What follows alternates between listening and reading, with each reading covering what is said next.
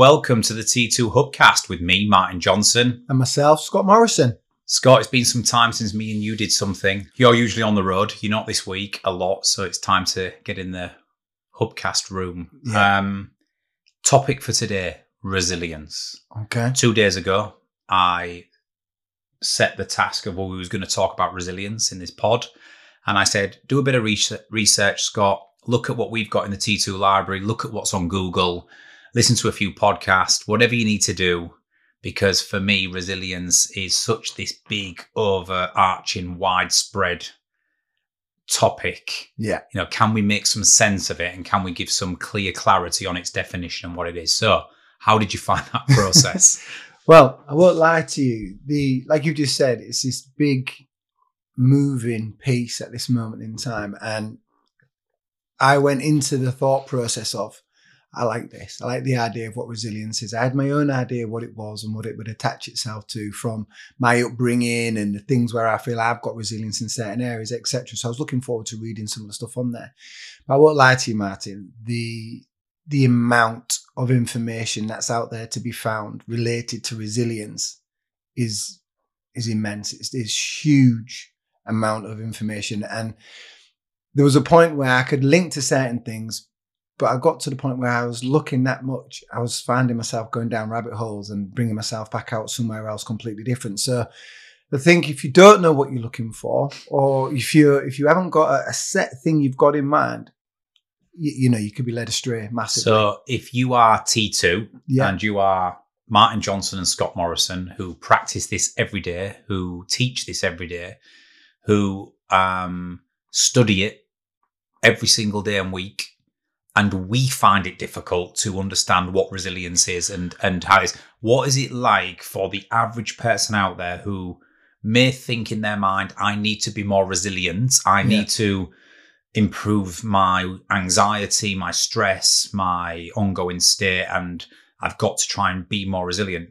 If we haven't got a chance at times, what chance has the average member of the public who doesn't do this for a living stand? Well, listen, I tapped in just the word resilience.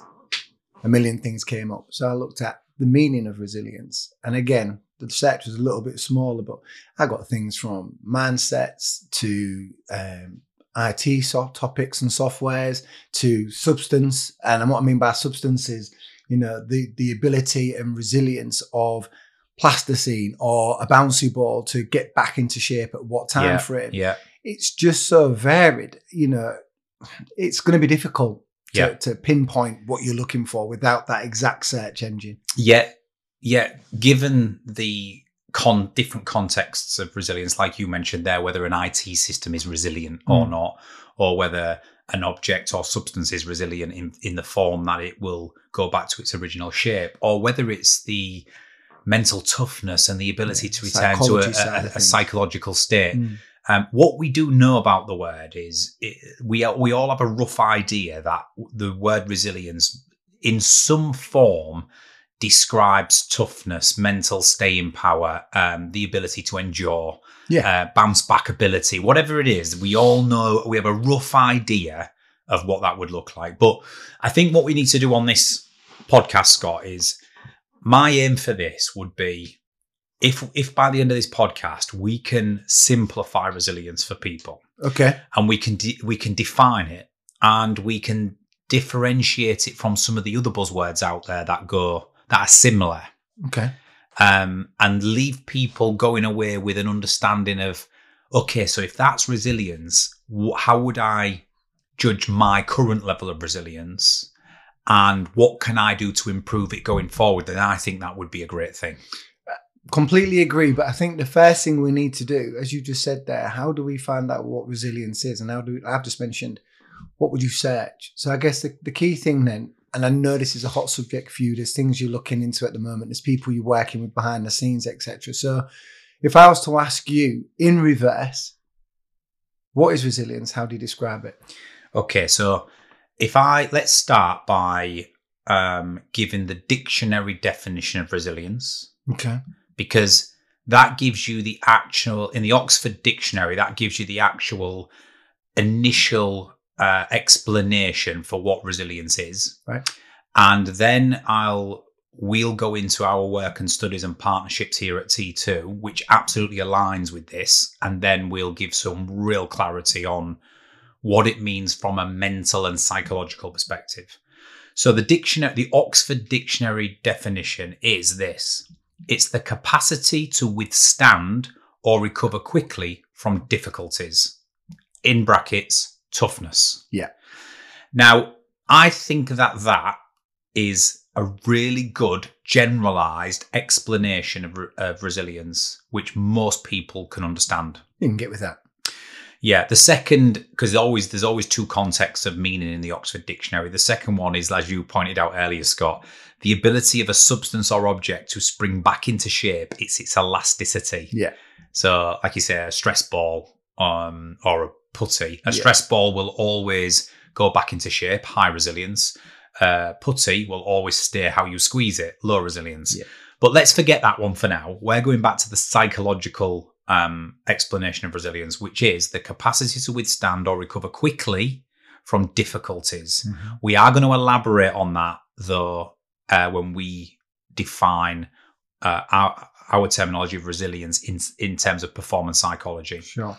So we've always looked at resilience, but we've chopped it up, Scott, when we talk about the chimp and the brain, survival. Yeah. When we talk about how we're wired through evolution to stay away from danger, predators, and things that can harm us.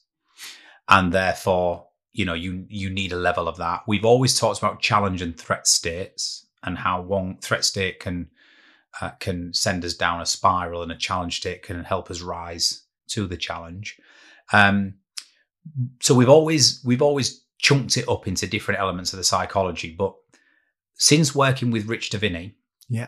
and we invited him to our T2 leadership retreat this year, and me and him collaborated on a couple of things, and he's actually in the UK next week, and he's coming to see me.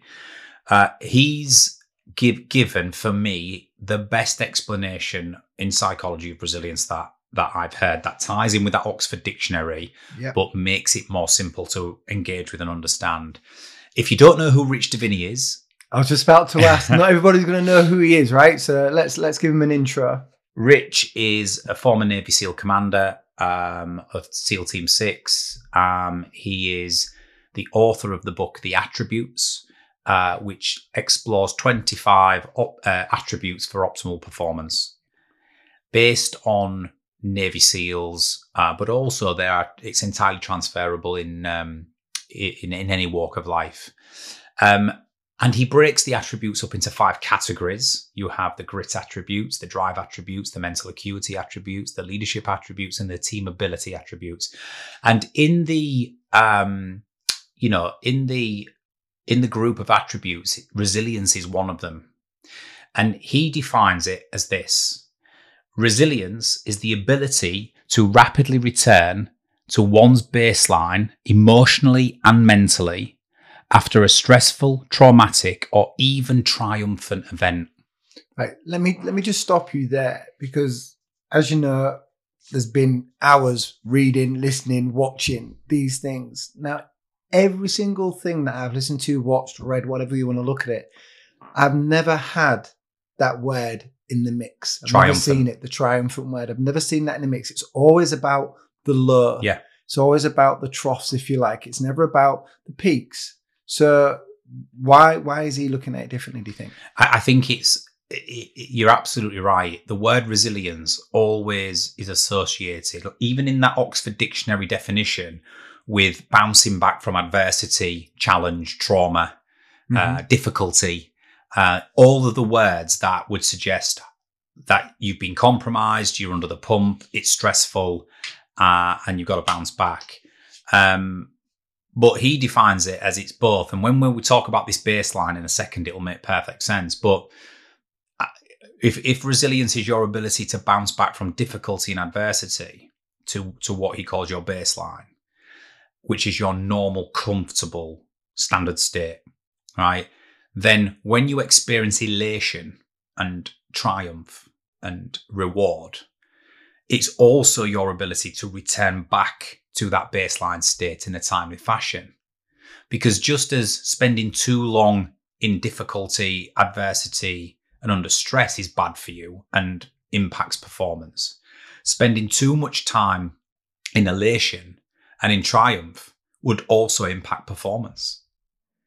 Because you've all been there where if you've achieved something and you're trying to dine out on that for days, weeks, months, without getting back to some hard work and some principles, Yeah. you're going to take your eye off the ball. You're going to become complacent. And are you going to be able to repeat that performance time and time again if you stay in triumph?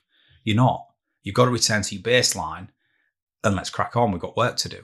And staying there for a long period of time, again, due to lack of ability to get back down to your baseline, that can that can show less fortunate traits such as arrogance, if you like, if Mm. you're sitting in there for too long. So- Complacency, yeah. arrogance, you know, entitled, uh, being entitled, Yeah. you know, absolutely. So, so if you think about what we've explored to this point, Scott, and we'll simplify simplify it, is, you know, I'm just gonna I'm just gonna read that again because it's really important. Um, resilience is the ability to rapidly return to one's baseline emotional and mental state after a stressful, traumatic, or triumphant event. What it's basically saying is, if you think about the word bounce back ability, right? What it's basically saying is whether your emotional state and mental state rises for the greater good yeah, into elation and triumph, or whether it dips into stress and trauma, your ability to recognize that and bring that emotion back to a baseline state is incredibly important. And that, and in both directions, that's resilience. If you're a person who doesn't return to baseline very quickly in, in either direction, sure. you probably don't have high levels of natural resilience. You struggle to either bring that emotion down or to uh, interpret and control that emotion in the right way. And therefore, this notion of baseline, understanding your baseline is Yeah. incredibly important. Maybe it's a good time, Scott, to maybe just go into a bit on the baseline. Well, I was gonna. I was going to ask the next question. Obviously, as consultants, we we work with PRINT, and we have an understanding that people are coming from different directions, different angles with life. Um, you and I both eight threes, so we probably won't be too dissimilar in relation to our baseline is. But we do work with other people who have nines in their profile, have fives in their profiles, etc. So, are they going to be as as keyed into a moment as we are? So, therefore, will their baseline be at the same level as ours, above ours, below ours? How does so, that look? so so yeah so every every human being doesn't have the same baseline and this is the simple way we need to explain it so your baseline is unique to you as an individual hmm and it's your comfort zone so if i if i describe it like this it's your comfort zone it's the place where you are neither elated and high on optimism reward dopamine um or you're neither too low on stress, anxiety, worry, cortisol. Yeah. Right. It's your comfort zone. You're indifferent. It's Mhm. the normal place where you sit very comfortably. Um, you're calm. You're relaxed. You're, if someone hooked you up to brain scanners and a heart monitor, your heartbeat would be incredibly regular. Your authentic space. Yes, your brain would be performing at a very moderate, slow, but optimal rate. You're not under any pressure. You're neither completely excited and energized by something, but you're neither stressed or worried. Okay. It's, it's quite a peaceful sort of comfort zone. And for us, you know, you, you can be at your baseline uh, in many different ways, whether you're sat at home reading a book, whether you're uh, on the beach, whether you're taking part in a hobby or activity, which is quite calming, relaxing, down the gym, whatever it might be, Yeah. um, it's your comfort zone. Now, what's interesting is, is that baseline is slightly different levels for different people. So take me as an example, and I know you're similar.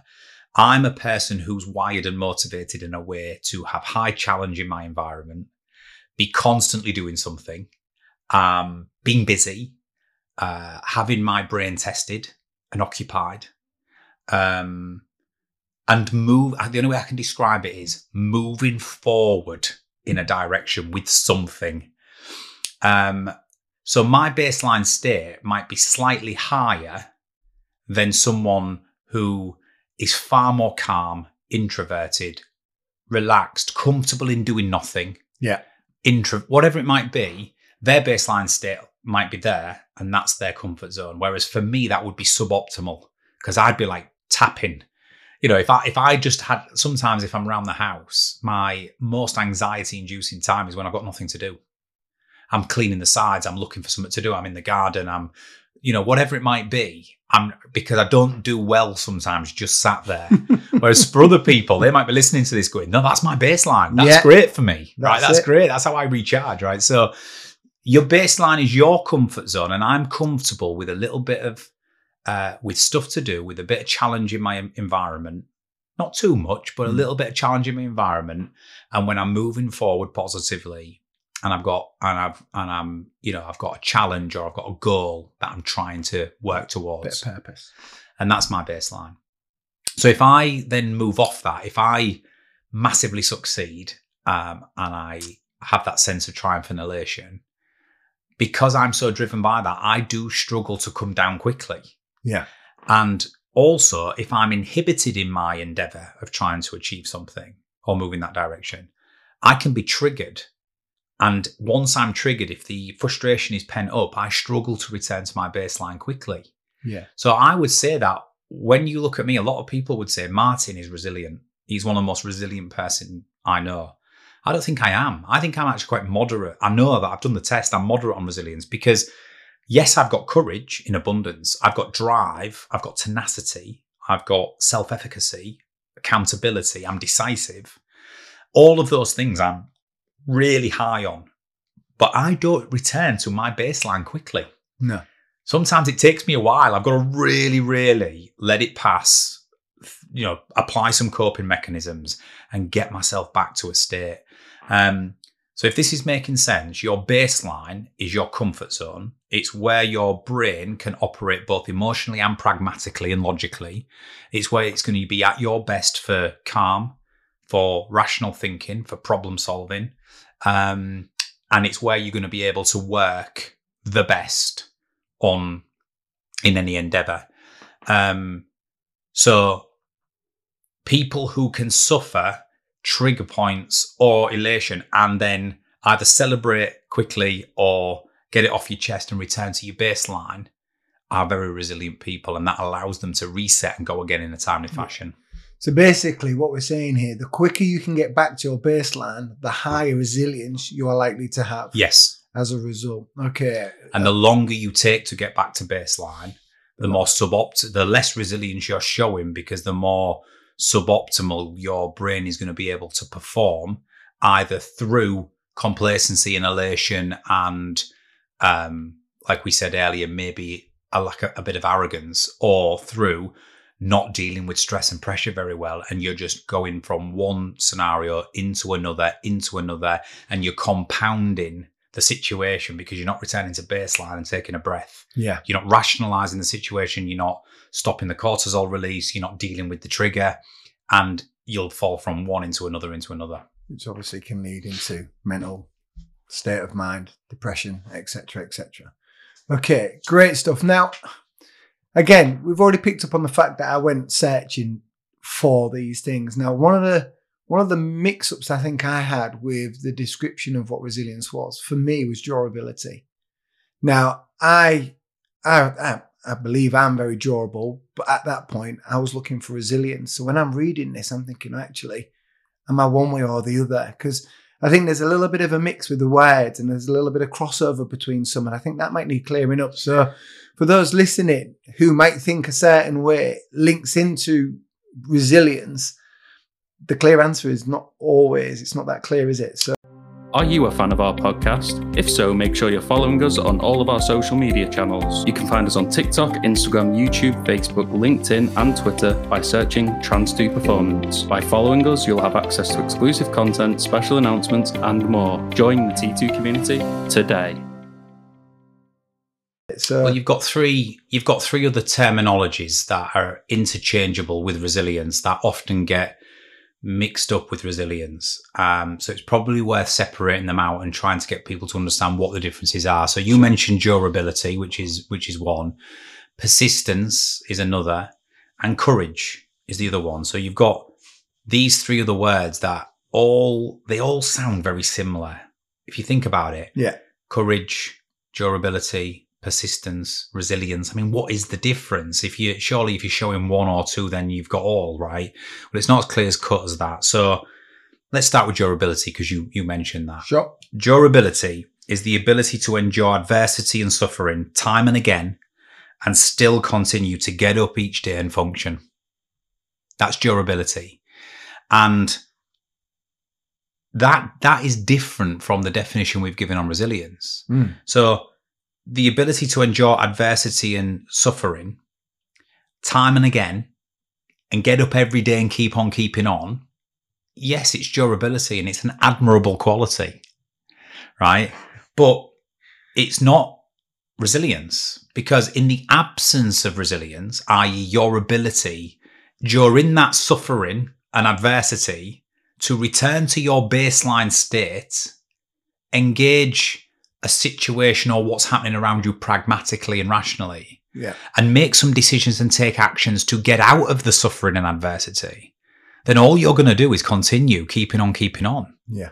Over a period of time, if you think about that, the effect of that, if you're high on durability and low on resilience, if you continue keeping on, keeping on, but you have low levels of resilience and you can't return to baseline, work out how you're going to solve this problem and make some changes to end the suffering and the and the stress, then you're going to end up with an altered perception of possibility and purpose, and you're going to have a lack of optimism and drive. You're going to be in a depressed state because you sort of high durability, low resilience means I'm just going to. The world's against me. It's a tough place. I don't have any luck. I'm just going to keep battling on. And slowly but surely over time, that is unsustainable. Yeah. So durability is a real admirable quality for sure. And you do need an element of it, but you, in the absence of resilience, it can be dangerous for you because you just give up on purpose and optimism. You, you sort of the people who go, I'm, I'm dealt a bad hand and I, I, there's no, there's no way out. I've just got to keep going. Um, so I would like to see high durability and at least moderate resilience. Yeah. Because that's how you find the balance and that's how hopefully you can you don't have to be that durable if you're resilient, if that Yeah. makes sense. This is how we're looking to turn the corner. How do how we we find turn the way forward. How do we do that? Excellent, excellent. So one of the other words we talked about, or you brought it up, was courage. For me, courage is well, it speaks for itself, courage. But again, there's a there's another way to view this with the accompaniment of resilience. So how does that sound? Courage courage is not the absence of fear. I think that people make that mistake. They they think that people with courage don't have fear. It's completely wrong. Courage is courage is not the absence of fear. It's the ability to put yourself into situations, stressful and uncertain situations, uh, in spite of it, in spite of the fear. And I think that's really important point. And again, it's a really good attribute to have is Yeah. courage because it's where if your baseline is your comfort zone, then it absolutely takes courage to push you off that baseline. Does that make sense? So, it, it, it, too many people sit in their comfort zone through a lack of courage because they're low or moderate on courage. To have the courage to take the risk or to push themselves into uncertainty or to stretch themselves. Courage is an attribute where it's the one thing you need to push you off your baseline. To step out. Yeah, for sure. Um, but resilience is different, isn't it? Because once you've used courage to step off your baseline and to put yourself into an endeavor that's challenging or uncertain or carries risk, um, if that goes well, so the byproduct of courage, Scott, is this it either goes well and you feel great about it, so you get your triumph, or all your fears come true and you should never have done it and it was the worst thing in your fucking life Yeah. and never again, right? They're the two outcomes of courage. What's really interesting on a side point of this is the most rewarding things you'll ever do are on the other side of courage. You know, the triumph on the other Yeah. side of courage where you push yourself to do a bungee jump or, or a, a, a I don't know, a skydive or just do something that you fear, Yeah. public speaking, whatever it might be. And then you do it and you feel amazing afterwards and you think, I want so bad. I should, I knew I should, could do it. That triumph is amazing. Yeah. But the two byproducts of courage, courage is going to push you off your baseline, out your comfort zone. You're either going to go well and it's triumph or it's not and it's, um, you know, it's, it's, it's should have never have done that. That Yeah. was bad. Your resilience is your ability to get back to baseline, regardless of the outcome. So if it's not gone well and you're high on resilience, Yeah. you will go, okay, I'll put that one in the uh, in the memory bank, or maybe I'll do it differently next time. However, let's move on. It is what it is. Next thing. If you've experienced high triumph after pushing out of your baseline through courage, you go, right, that was amazing, loved it. I'm going to capture that memory. I'm going to put it in the memory bank for a later point. Yeah. Back to the next thing. Resilience is different to courage because courage is the attribute you need to push you off your baseline into uncertainty, challenge, risk. And then whatever happens at the end of that, resilience is your ability to get back to baseline and go again. To anchor yourself back to where you need to be. So hopefully now people are starting to see when we talk about durability, courage, the difference in resilience. All of these other words that we're using, and we'll talk about persistence next, they're all attributes you need to push into endeavors or to keep on keeping on or to try and achieve a goal. Your resilience is always your ability, whether good or bad, Yeah. to get back to your baseline and go again. Not only that, but getting back to your baseline reduces the cortisol, the stress levels. It reduces your dopamine and oxytocin, your reward chemicals, Yeah. gets you back to an even keel, right? Which is most optimal for the combination of cognitive, rational thinking and, emo- and emotions. The bal- it's the balance. It's the balance. It's the balance Yeah. that counts. It also has a massive restorative effect. I think I put an extra T in that. Restorative effect when you're at base because you're recharging your batteries. You're allowing yourself to, you used it earlier, Scott, reset, Yeah. recharge. Because you can't be up or down all the time, you know? Hmm. So that's courage, if that helps. Absolutely. So when we when we talk about the perseverance, again, another one of the words that came out in all of the searching that I did, and a lot of crossover. So it's easy again if we don't know what we're searching for to come away with the wrong idea of what one is versus resilience again. So talk us through again, like you've you've, you've done so far. Just talk us through the the blend of the two and what one happens without the backup of resilience, if you Yeah. like, getting back to that baseline. Well, just before we move on to perseverance, there's one thing I mentioned earlier about what happens when you're high on durability and low on resilience. And we talked about you have an altered perception of optimism and purpose. Right. So you become in a depressed state. Well, what happens when you're high on courage and low on resilience? Because some people might say, well, if you're high on courage and you can't return to baseline, at least you're having a go. Right. At least Okay. you at least you're pushing into stuff. Well, yes, in small doses that's okay, but as an ongoing um, cycle of events, right? If you're constantly high on courage, pushing yourself off baseline and trying stuff and being stressed and you know stretching yourself, but you're low on resilience, so in the aftermath of doing so, you can't return to baseline Yeah. you're going to end up with a heightened state of anxiety. Fight or flight's going to be on all the time. 24 7. So you'll end up with generalized feelings of worry and anxiety because it's not the pushing yourself through courage out your comfort zone that's done this. It's your inability to return to base. To get back So when that. you're not able to return to baseline because you've pushed yourself through courage and it's not gone so well and you've got some negative feedback or you've made a fool of yourself or you failed, Mhm. right? You're then going to stay in this perpetual motion. If you can't return to base, you're going to stay in this perpetual cycle of cortisol. Oh, I'm going to worry even more about, I should have never have done that. That's damaged my brand. What do people think about me? More cortisol. It's a, it's a real tough place to be, which means you can't sleep properly. You can't stop thinking about it. You, you know, It's exhausting. exhausting is the word. It's absolutely exhausting. Yeah. So high courage, low resilience over a period of time is not a good concoction. Hmm. Because then what you do, what, and, and you know people like this, what they'll do is they'll they'll then the only way they know how is to push themselves into something else to try and solve it, Yeah. but they're not in a good state to take it on because they're not at base. So then the same thing happens No and it just compounds. no rationale Yeah. to, to support the theory. Do you know It's- anyone's- feel? Do you know anyone, Scott, who goes through life trying to take something on and achieve something, uh, falls at the first hurdle or doesn't have instant success, and then just gives up, and then the next minute they're trying something else? Yeah. and then something else. But they never stay in it long enough. They To give never it a chance. to give You- it a chance. You never. It's like it's just another adventure for a short period of time. It's never a feature movie. It's always a series. Six episodes. Give up. Start again. And you and you lose all faith in them and the credibility goes because you think oh, it'll only last two months or and what these people have probably got if you really unpicked the psyche is they've not got they've got low resilience because they can't return to baseline Yeah. they're high on courage give them the due um so they're going into endeavors and stretching themselves but because they never return to baseline they'll encounter problems and challenges compound it, reinforcing the brain that the last time they tried something failed as well. And they'll never ever be able to problem solve it and stay in the fight long enough because they're never back at base.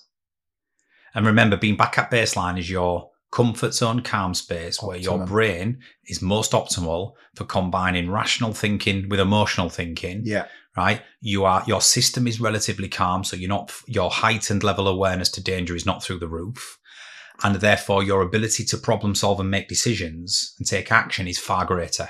hmm That's the science behind it. So that's high courage, low resilience. The other one you mentioned was perseverance. Now, per- perseverance is it's really um, important attribute to have in any success. It's basically the constancy at which you're willing to keep doing something despite the delay or difficulty in achieving the goal. Yeah. So it's the opposite to what we just described. Uh, Rome wasn't built in a day. I'm going to have to keep at this Yeah. through persistence, and it will come in time by being persistent. And I'm willing to delay the gratification of, of achievement a bit longer for hard work. Now, when you listen to that, you go, there's no bad side to that. There's no downside to persistence, is there? Well, there is in the absence of resilience. If that makes sense It does. because high persistence, low resilience. So, what happens if someone is incredibly persistent and willing to keep going and keep going and keep going and delay the gratification and goal, but they can't return to their baseline state easy because they're low on resilience? Uh, Well, essentially, what you've just described, not being able to return back to your optimum level, lack of logic, rationale, that drive to move forward. You're out there. You're not thinking. You're not taking these things on board. As a result of that, you could be traveling blind. You're looking for something that's always on the horizon, or just over the next hill, but it's never in sight. And because you don't return back to your baseline, you're never really going to do the math to realize, hang on, I kind of need to stop here. I need to recheck my map to success. I need to seek advice. I need to sort of take five minutes away to see if I'm still on the right road. Oh, if you walk persistently in the wrong direction in the Australian outback, that is not a good quality. or in the Sahara Desert, right? You know, it, persistence in the absence of resilience does one thing it stops you from assessing, reflecting, and challenging that what you are being persistent about is still optimal. Yeah. Still achievable. And so you end up with this cognitive dissonance that you will do it at all costs. So, um, blind optimism, you said blind. Yeah, blind optimism is the byproduct of high pers- perseverance, low resilience. Because again, in the absence of returning to baselines, actually just go, hmm, I'm in my calm state. I'm not driving forward. Um, I've got time to reflect. Let me think through. Let me just ask a few questions. Let me get some input from others Yeah. which you, you can only do at base, right?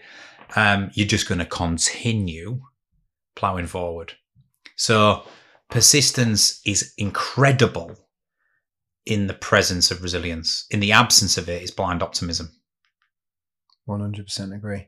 So it, it might be worth just encapsulating where we're at, Scott. Um, resilience to me underpins all other attributes because if you don't have the ability to return to base after encountering challenge, adversity, or difficulty, or triumph, um, reward, and happiness, um, you're always go. It's there's always going to be a trade off to that. And and it's like this is why we do what we do at T2 Scott. This is why we say managing the chimp is so important. Not drifting down a threat state mindset and staying in challenge is so important. Right? Knowing what your triggers are is so important. Yeah. Best self and shadow, recognizing what what what you're feeling in the moment is so important because only then can you start to consciously think, I need to get back to baseline here. And and you saying that has got me t- ticking here in my brain cells because I'm sitting here going, we're talking about some really great stuff, and people listening to this will be like, "That's fantastic," but there's one burning question: How do I get back to baseline? Hmm. We're talking about all these ups and downs, but you know, it's not that simple. So people out there listening will probably want to know, okay, that's great, guys, great content.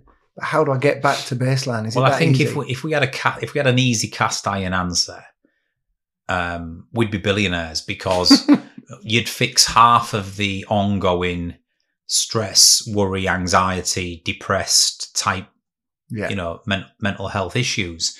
Um, so it's not an easy answer. No, get, if if we all knew how to get back to our baseline and manage our lows, uh, and and embrace the highs, but not for too long, and stay on an even keel and be pragmatic and rational all the time. We, we, we you know, it, it doesn't work like that, and and we know that the reason it doesn't work like that is because we're hardwired through million years of millions of years of evolution to survive, Yeah. to stay away from danger. We're hardwired to not come off the baseline. Do you know? Like, let's think about that for a second. We're hardwired through millions of years of evolution to not come off the baseline. And if we do, it's to spot a threat like a tiger or a, something that's going to eat us, poison us, attack Yeah. us. We're, we're hardwired to come massively off the baseline, Down. down, to go immediate threat, be scared, fight or flight. Right. And that's why I asked the question earlier on because everything I read this this morning, this evening, this afternoon, anything I'm hearing, it's not throwing that triumph function in there. It's always about the downward curve, not the upward spiral. So, Yeah. you know, that's why I wanted to wanted you to sort of clearly Well, there is a little bit of the upward curve there in us from evolution as well, because as well as surviving every day, that's our strongest innate Yeah. thing. If you're going to come off base, stay on baseline, don't take any risks, stay safe, and if Yeah. you and if there is a danger, your brain is wired to go right, cortisol release, fight or flight. And then what would usually happen in the early days is you would avoid the threat or danger by running or fighting. Um, and then once the danger had passed, you'd return to baseline and carry on with your day Yeah. and you might be off that baseline in the in cave people days. You might be off that baseline once a day, twice a week, three times a week. I don't know. It might be a daily thing, depending. But the reality is, is you'd come off it, you'd either solve and survive the problem, and you'd go back on it. Hmm. Um, we we it does stem back to a, to tri- triumph and reward as well. You know, it's why. Uh, sex is very rewarding, so we'd get these spikes of Sure. elation. Um, being a parent, you know, having a role in the tribe, whether you was the caregiver, the protector, the hunter, whatever it might be. However, generally we're always wired away from pain or towards pleasure. Sure. But you're not wired to cope well with constantly, and this is the big change between the, the where we are today in our generation society to hundreds of thousands of years ago. We're not wired to be off the baseline constantly. hmm So if you think about it, then big saber-toothed tiger turns up in the morning, comes off the baseline. We all run away. We survive it. Back on the baseline. That might be it for the day, right? Yeah. Fast forward to today, our perceived level of threats. Because we don't run from saber-toothed tigers anymore. No. We certainly don't have life or death. But our perceived level of threats to our image, our reputation, our families, um, our careers is almost an hourly thing. It's supercharged by social media and the digital Yep. world. 100%. It's supercharged by reading the news and watching the news and uh, the narrative that we're fed. It's um, parenting styles have changed. Social interaction has changed for our children. Um, so there's many different reasons, and we don't want to go down a different different podcast. Yeah. But the point here is, is the reason we don't cope very well is because um, where we're coming off the baseline probably more than ever through the amounts of inputs in the world that we live in. Like for example, you can be having a really good day, Scott. You go on Twitter or Instagram, you can see um, a, a graphic video of a war zone or something you should you, and all of a sudden that's triggered. You're, you've come off your baseline. Yeah. Do you know what I mean? And we're exposed to so many of them inputs into the brain a day. Um, so to answer your question, what can we do about it? It's not easy, Hmm. is the first thing. But there's a couple of techniques you can use. And when we talk about these three techniques, if you just think about this for the end of this podcast to take away with you, is this. If you're going to return to baseline, it's all about number one, recognizing where you are first and foremost. And number two, you need to get back a degree of control. The next T2 Leadership Retreat will take place on the 7th to the 9th of May 2024. To book your place on the ultimate leadership development experience from the People Performance People, or for more information, please visit www.trans2performance.com. if you know what your comfort zone generally is, so I would say an hour ago, me and you were drinking coffee, having lunch, chewing the fat, bang on the baseline. Um, you come into this podcast room, you turn the button on, and as good as we are at it, Scott, we know this is going to go out live. We start to think consciously about how we sound, what we say, how well is it going to go. Yeah. You've just slightly come off your baseline. A little Yeah. bit of pressure, a little bit of stress. Not too far, but a little bit. Mhm. Um, so recognizing, yeah, where am I right now? Am I off my baseline and feel pressured and stressed or feel some level of difficulty? Or am I well above my baseline and I'm absolutely on a high, loving this, feel great, feel accomplished, have triumph? You know where you're at. Yeah. And I think in the triumph side, take a moment to enjoy it. Take a few moments, Yeah. right? But don't take forever. Take a few moments. But the same should matter on the adversity line as well. Like if I've come off my base and I'm feeling the pump, acknowledge it. Take a few moments to go, I'm in a live podcast with my boss. This is going to go out live to all our listeners and partners. I want to do this justice. That's okay. Do you know what I mean? Yeah. Yeah. So I think acknowledging it of if you've come off your baseline state for, for the for the good or for the more stressful, the first thing to do is acknowledge it and recognize it. Okay. When you're blissfully unaware, that's the problem. Yeah. Because it slips even further or um, continues. But the second thing, thought process has to be, okay, what do I control in this podcast to not go any further and start edging back towards my base. Yeah. How do I return? Yeah. So, three steps. And what I want people to take away from this, if you feel like you're not great natural, because some people will listen to this and they're fantastic at resilience. They've got high levels of natural resilience. They bounce back from triumph and stress very quickly to baseline. And if you've ever wondered why you're so chilled about things or how you can deal with pressure and just let problems um, pass you by and you don't really um, become overly deterred by them or encouraged, then you've probably got good resilience. So this is probably a informational podcast that has give you some rational, rational, rationale behind it. But if you're not, and you're like me, and you don't return quickly all the time, or as quick as you would like, three things to consider. Um, first, you've got to stop the clock or start the clock. Sorry, got to start the clock. Take back some control. We've just talked about, and then you've got to prioritize and focus. So let's start with start the clock. Um, Rich in his book, Rich Diviney, talking Yeah. back to him, and a lot of other, uh, you know, neuroscience and psychology uh, models and theories suggest this as well. But he calls it the two minute rule. The two minute rule is start the clock. Whether you've experienced something great or whether you've got a trigger and feeling difficulty, start the clock. Two minute rule.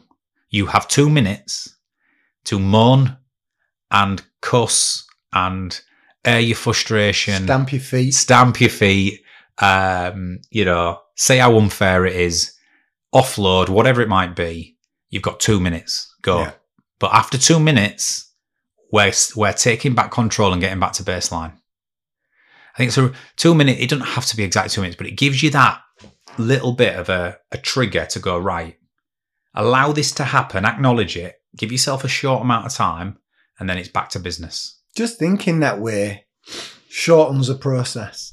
Because I know, well, and you'll know plenty of people. I know plenty of people who will wallow in that Oh, for, for days. so long. for days. It's absolutely unnecessary, do you know? And and it, it but it takes them down like a rabbit hole. It, it can lead them to all sorts. So that time frame that you mentioned in there, it's like okay, I am allowed to react, and I am allowed to to exercise that negative energy, if you like, or even positive energy, whichever way it wants to be. Whether you're celebrating and you're animated with it, or you're, you know, you you you're, you're negative and you, you're verbal with it, whichever way. But it's knowing, right? I can get it out. Once I've got it out, let's let's close it down. Let's move on. And whether that's the five minute rule for you or the 10 minute rule, listen, you decide. You might go, two minutes is not enough. right. I need to have, uh, I need to have a, a 10 minute process. Yeah, that's fine, whatever it is, but have a process. Stick Have- to it. Start the clock. Start the clock and decide on a timely fashion that says, I'm going to allow this to happen. I'm going to acknowledge where I'm at, but there's going to be a point in time where it's back to business Yeah. and we move forward. So the two minute rule is, and the same is for elation and celebration. Absolutely. Bask in the glory, enjoy it, and then it's back to work. Hmm. Some of the best sports leaders, sports managers in football, in rugby, um, never rest on the laurels. You don't get Pep Guardiola or Alex Ferguson going, well, I've won two titles. They're instantly like, right, what next season? Back to training, back at it. It's that reset, that, like, you know, I watched uh, the Beckham uh, Netflix documentary Yeah. recently. All the players always said Alex Ferguson had an unbelievable way of humbling you Bringing you back bringing down you to back earth. down to earth immediately after the treble, Absolutely. after fame, after whatever it was. His first job was going back to base. But just in that, just think about that there. You know, you've mentioned Pep, you've mentioned Sir Alex Ferguson, both of which have done the treble. Now imagine if you would have stayed on that elation for too long. You want one, sec- the- yeah. Is the second trophy coming? Probably not. Because you're away with the arrogance, you're with the here we are, this is who we are. Someone tuned in on their baseline at their optimal are going to take you off beat. And you, and I know we're in sporting analogies now, but you look at Roger Federer, Novak Djokovic, Nadal, they've all won by far, like in history, by far, they've won five times as many Yeah. majors as anybody else, right? Yeah. Williams sisters in relation to the female side. how do they do how do you you can only do that by after euphoria and triumph resetting returning to base and starting the hard work again Yeah. it's the only way you can do it right um tiger woods in golf jack nicklaus in golf they're by far ahead of everybody else in terms of number of majors so you know it's it's that ability to come back to baseline so the two minute rule or starting the clock as i call it Yeah. is your first technique. And if two minutes is too aggressive for you and you need a bit more, that's fine. But you need to have the trigger of starting the clock in a reasonable time frame where you're going to say, acknowledge it, sit in it, let's get to work. Sure. Second technique is the ABC technique. And we talk about this in challenge and threat a lot. And anybody who's done any work with T2 will know what this is.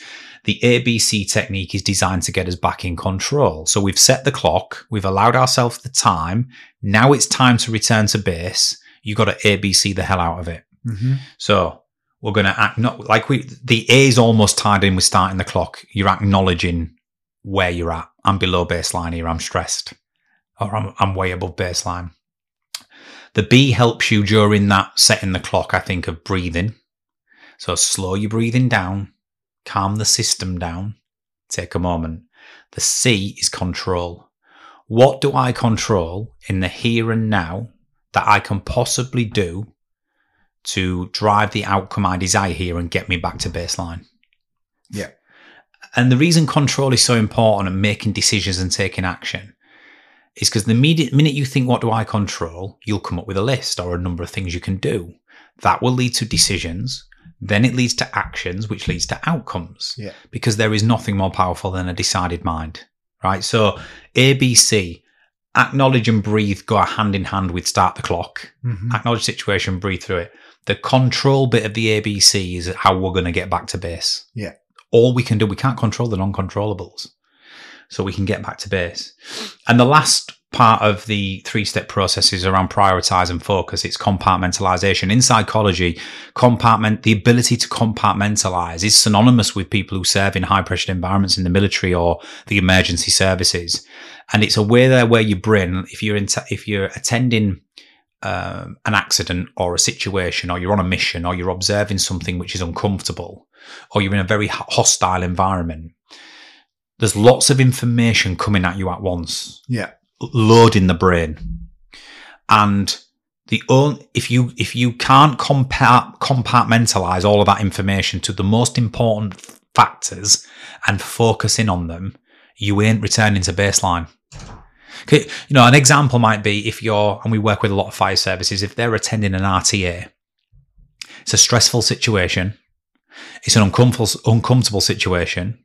They've got the people involved in the RTA, they've got the people who have witnessed or the people who have stopped, the the crowd that's gathering, the witnesses. Sure. They've got all them, the family and friends who are arriving. They've got the police to speak to, who've cordoned off the area. You know, they're trying to do their own job at the same time.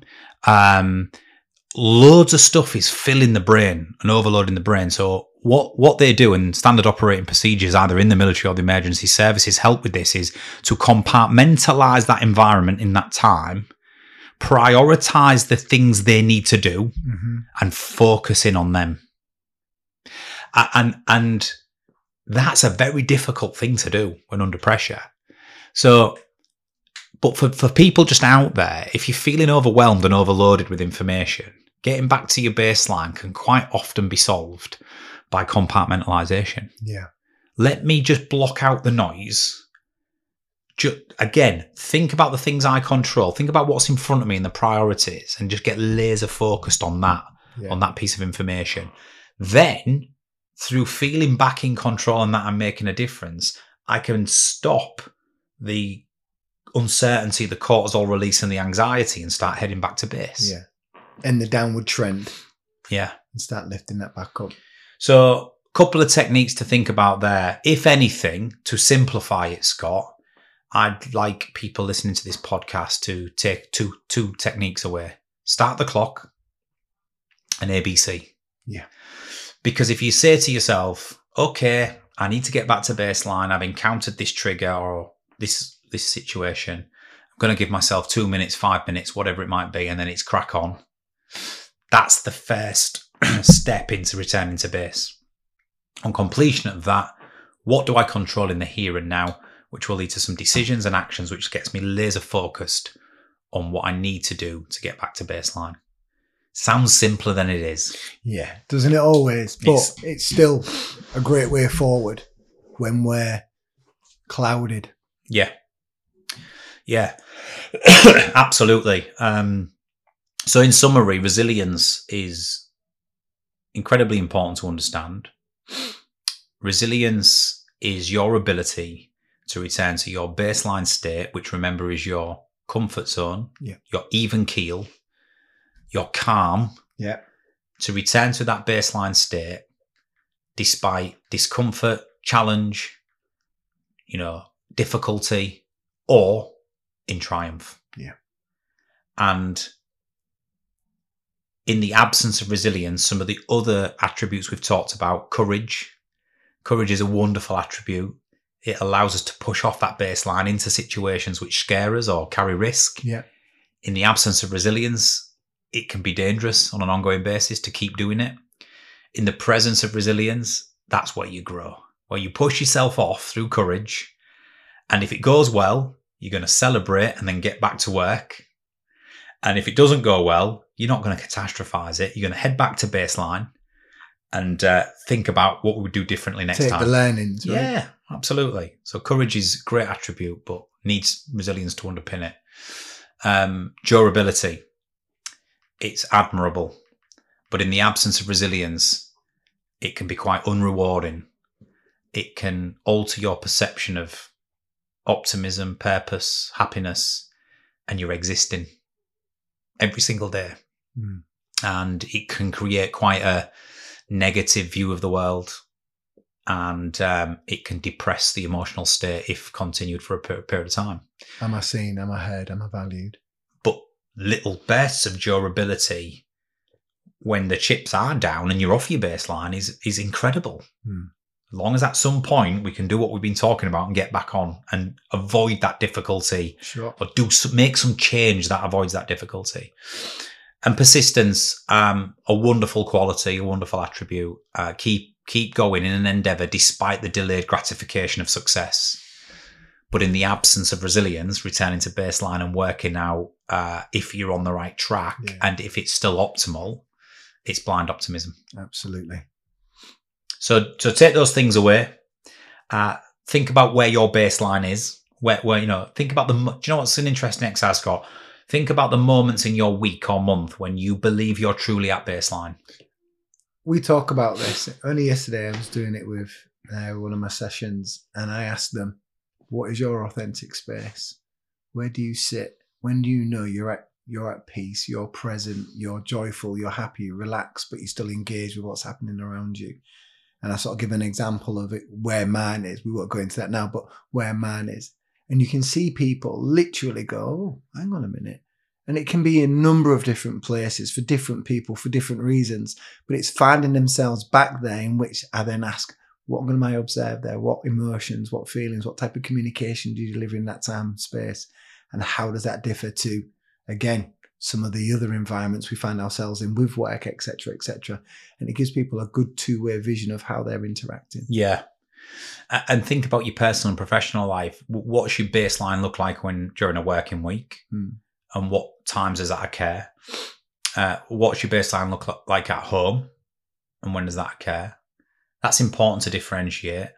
Um, but you'll know it. And then once you've visualized it and you've used references of when you are at baseline, trust me, you will then start to recognize when you're at baseline. You'll actually Yeah. sit there and go, I'm Here in I am. I'm, I'm, here I am. I'm in a, my comfort zone here. Um, you know, and recognize when you're in those moments that push you slightly off.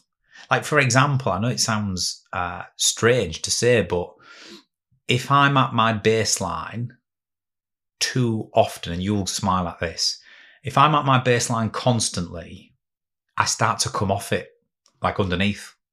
Yeah, you start looking for things. I need little spikes. I need little spikes of challenge Hmm. and adrenaline. Just little ones, not too much. I need little regular spikes of challenge and adrenaline to keep me close to baseline. Because if I'm just on it all the time without moving off it and it's a little bit, let's say, boring, Drab. then I've got the potential to seriously get frustrated and come off it in a massive way. Yeah. Um, so the little spikes, I, I I like my week to be baseline, but with enough enough little spikes and challenges to keep me going and keep me mobilized and motivated. Do you know what I mean? Keep the mind active. Yeah, for Yeah. sure. So you gotta you gotta get familiar with what yours looks like. And um, the final thing I'm going to say on this podcast, Scott, and this is if there's if there's one thing anybody listens to this, um, if there's one thing you take away from this, let it be this: is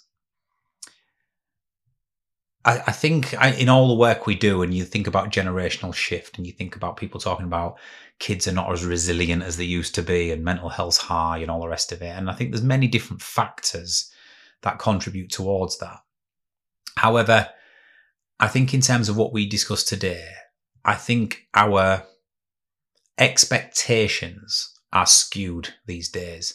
I think we expect to be on that baseline and experiencing nothing but triumph and reward and going back to base triumph and reward.